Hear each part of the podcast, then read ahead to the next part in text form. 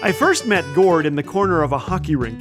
He introduced himself to me with a hip check I can still feel when the weather changes.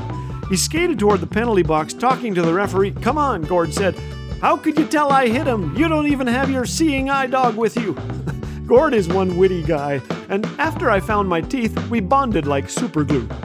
These days when I travel and speak, I take friends like Gord along, guys who make me laugh, who keep me accountable and help me stand against temptation.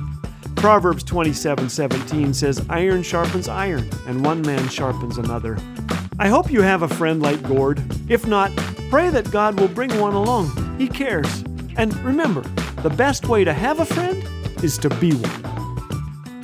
This is Laugh Again with Phil Calloway. If you'd like to hear the regular daily program or discover all things Laugh Again, visit us at laugh again dot c a. Laugh Again, truth bringing laughter to life.